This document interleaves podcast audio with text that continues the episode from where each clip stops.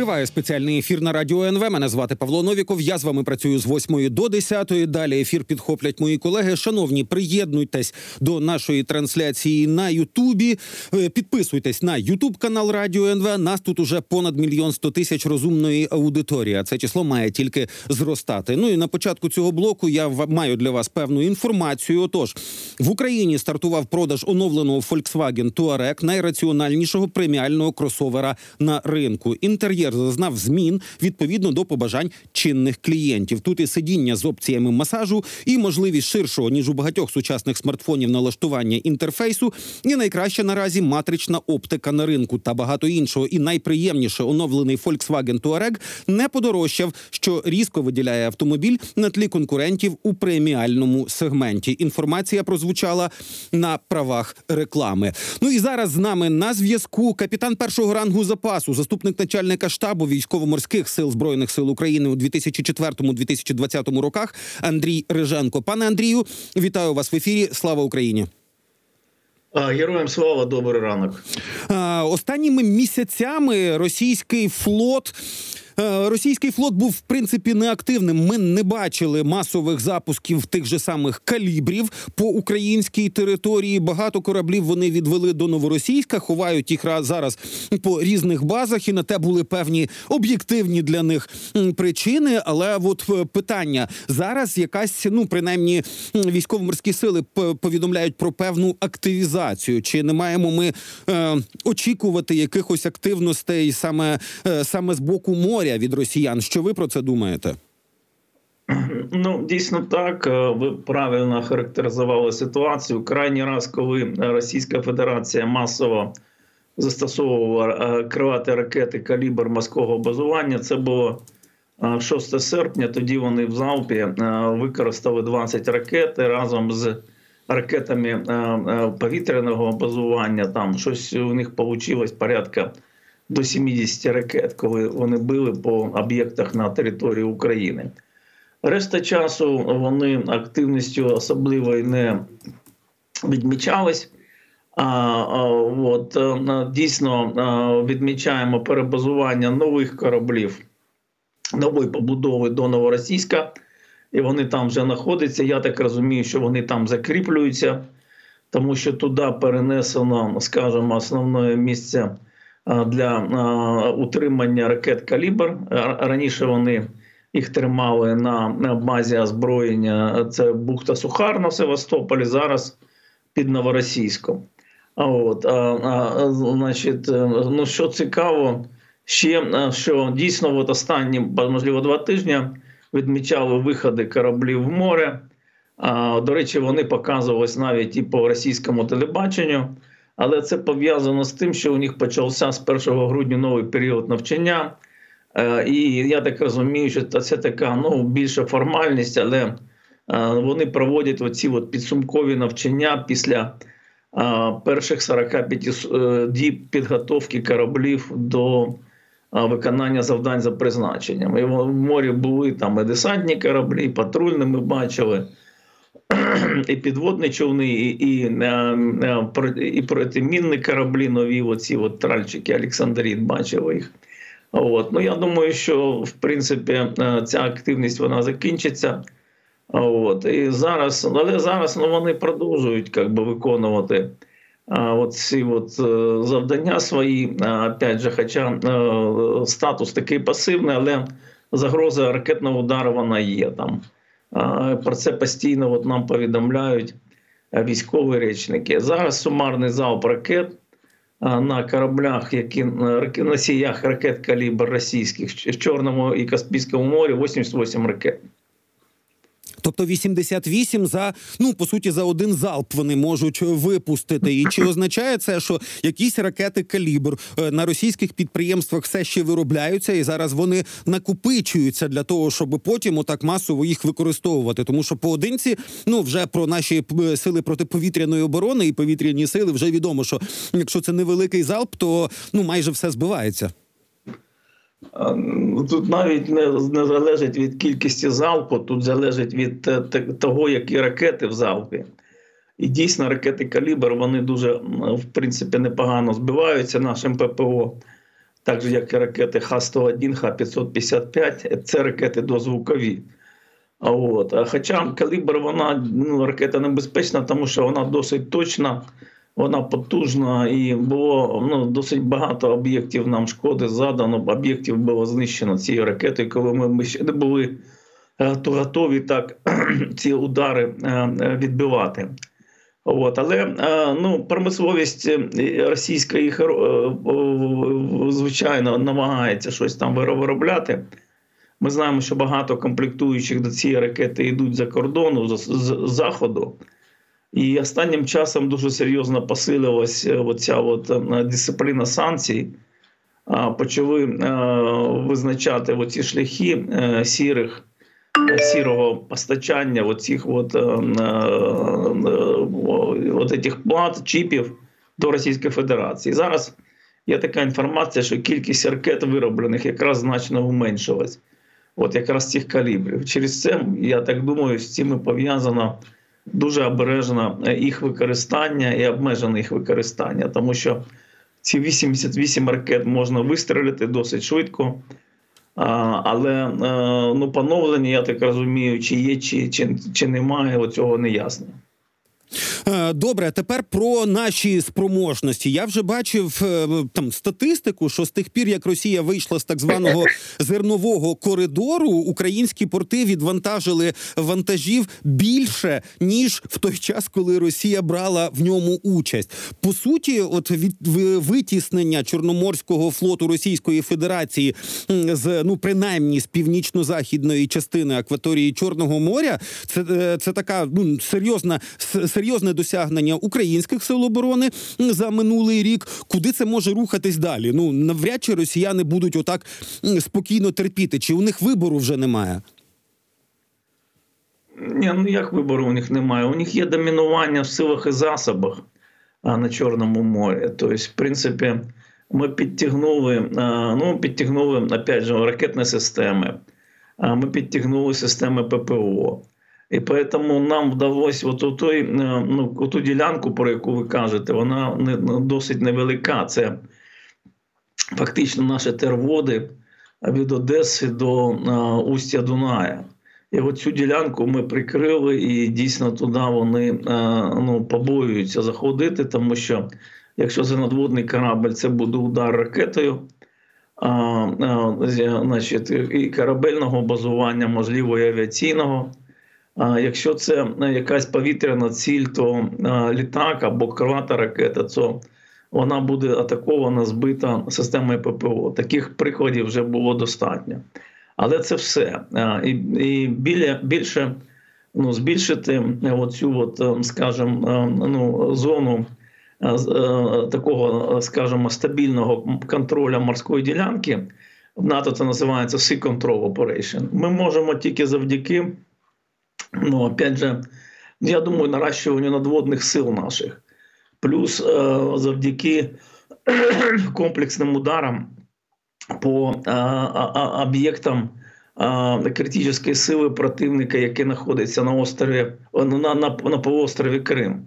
Тому що маючи а, на сході від нас полуостров Крим в руках Російської Федерації, це як авіаносець непотопляємий, з нього постійно будуть застосовувати сили якраз для блокування судноплавства, що, що зараз воно і здійснюється. От. І, і тільки ну, шляхом того, що, ну скажімо, фізичного придушення, о, позбавлення можливості цих сил діяти, а ми можемо досягти того, що відновимо судноплавство. Зараз судноплавство по ну, скажімо, по е, традиційних шляхах, які існують там з Одеси, а, наприклад, з південного до ну, того ж Босфора, їх, їх не існує. Якщо ви подивитесь Marine Traffic, там побачите, що нікого немає. Дійсно, судна вони зараз е, проходять через ті води. Ну тобто такі працюють в каботажному режимі, так це правильно називається, здається. в, в резервному режимі, я би сказав. Це резервний режим такий, е, от, поэтому це не основний режим точно. Е, Добре, ну є кілька заяв від командувача військово-морських сил віце-адмірала Олексія Неїшпапи. Ну, перша його заява, що Україна виграла б війну швидше, якби могла стріляти британською зброєю по російській території. Це він сказав, до речі, британському медіа Sky News. І якби такий дозвіл був, то е, відповідно. Війна би розвивалася трошечки інакше, стверджує пан Нишпапа. А от власне від британців уже ж е, фраза про те, що ми не проти, якщо частиною поразки Росії буде використання британської зброї. Це така дипломатична фраза, але ми тоді сприйняли її трошечки з оптимізмом. Як ми зараз маємо це розуміти? Ну, це обмеження, воно дійсно політичного характеру. Я би сказав, що якщо це політичний характер, то політики мають ці обмеження вирішувати. Військові дійсно можуть рекомендувати, але політики вони приймають рішення. Якщо мається на увазі ракета Шторм Shadow, то дійсно з радіусом її стрільби 560 кілометрів ми могли б наносити удари цієї ракети, наприклад, по новоросійську, де знаходиться і військова база російська, і там і значні запаси нафти. От. Але опять же, я думаю, що ну, такі питання вони вирішуються політиками, тому що там дуже багато а, значить, знаходиться на оцих от, а, а, ну, для того, щоб збалансувати. От. Ну, опять же, останнім часом я спостерігаю, до речі, і з боку Соединених Штатів Америки також були заяви про те, що в принципі ми не будемо обмежувати Україну, куди вона буде застосовувати нашу зброю. Ну, я так думаю, що стосовно Сполучених Штатів це був, була розмова про системи ППО. А от ну після того, як вони там почали, пам'ятаєте, дуже активно під час нового року наносити удари по оцим містам, нашим якраз які знаходяться фактично біля кордонів, це Харків. А от ну і інші місця в, тому в, в тих е, в, в тому локації, і Кривий Ріг, і Запоріжжя, і Дніпро. Там дуже було активно по ним билось якраз балістики. Тому питання політичне, я думаю, що воно має політиками вирішитися. А Британія це наш, ну скажімо, вони зараз е, в авангарді нашої підтримки. От особливо на морі. А, тому що ну, вони ж пір, перші підписали оцю угоду про підтримку України на морі терміном на 10 років, визначили позиції. Я думаю, що можна задавати питання і їх вирішувати. Добре, і про морську коаліцію, яку власне очолила Велика Британія, морську коаліцію на підтримки України. Вже ж був інцидент, коли Туреччина не пропустила два мінних тральщики, які в принципі вже передані знаєш, е, ну передані на баланс е, військово-морських сил України, і відповідно вже під українськими прапорами, тому що в стані війни вони через свої протоки, згідно конвенції Монтрьо, військові кораблі не пропускають. Причому не пропускають як російські, так і ті, що йдуть до України. Зараз е, свіжа інформація від того ж уже згаданого Олексія Неїшпапи. Значить, е, британці скорочують. Е, Два кораблі, е, і значить, два британські військові кораблі, які будуть достроково виведені через нестачу моряків. І, типу, Україна з радістю прийме ці кораблі до себе. Чи ми правильно розуміємо, що навіть е, ну такий закид, да, якщо раптом таке рішення навіть буде ухвалено, то це все на період після війни. Ну, дивіться, тут дуже багато якось все скидано в один такий великий кут. Перше, треба е, ну, стосовно тральщиків. Е, Тральщики ніхто офіційно заяву на проход через турецькі протоки не подавав. Після того, як ця інформація була оприлюднена, то, е, до речі, командування ВМС про це сказало. І пізніше я бачив буквально минулого тижня, британці це підтвердили. Вони сказали, що ми підтримуємо значить, дієвість угоди Монтрьо, е, і ми не, не, не намагаємося її порушувати. Тобто тральщики вони повернуться, виріше вони прийдуть в пункти базування в Україну після закінчення війни. Перше. По-друге, е, ну опять же, е, Британія, як голова коаліції, вони у той угоді десятирічній, вони визначили основні параметри, як е, м- військово-морські можливості е, ВМС України будуть розвиватися. І, до речі, командувач в своєму інтерв'ю про це сказав. Він казав, що буде два основних завдання.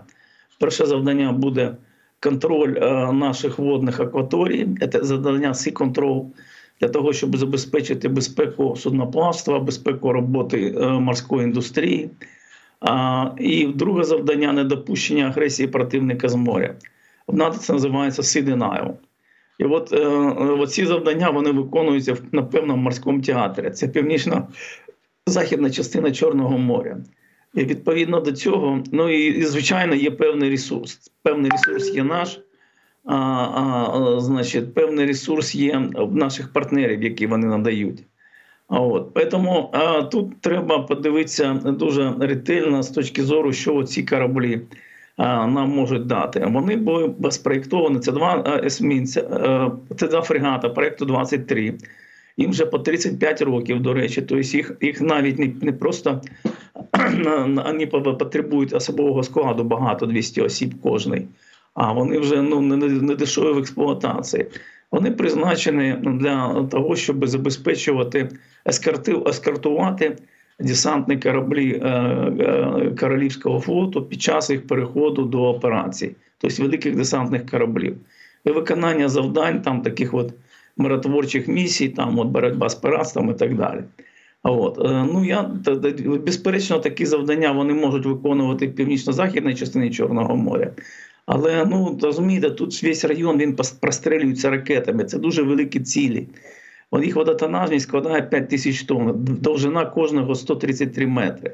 От, тому я думаю, що ну, на даному етапі нам треба фокусуватися на невеликі кораблі. Британці про це знають. Вони для за нас з 20-го року розробляють ракетний катер, який, до речі, е, при водотонажності 600 тонн несе ті ж самі 8 ракет протикорабельних, як і несе оцей от, е, фрегат проекту 23.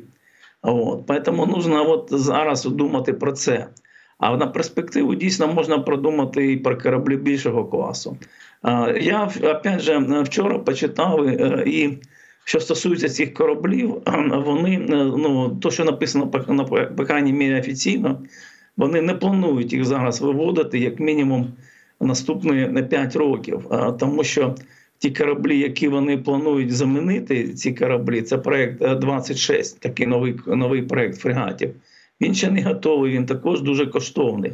Британці дуже серйозно от прораховують якраз свої позиції ну, ресурсні. Це дуже важливо. До речі, пункту базування у нас для кораблів класу корвет також немає. Е, Це не, не може бути ні Одеса, ні Очаків. От. І з точки зору е, мореходності, і з точки зору безпеки. Тобто тут дуже-дуже багато питань.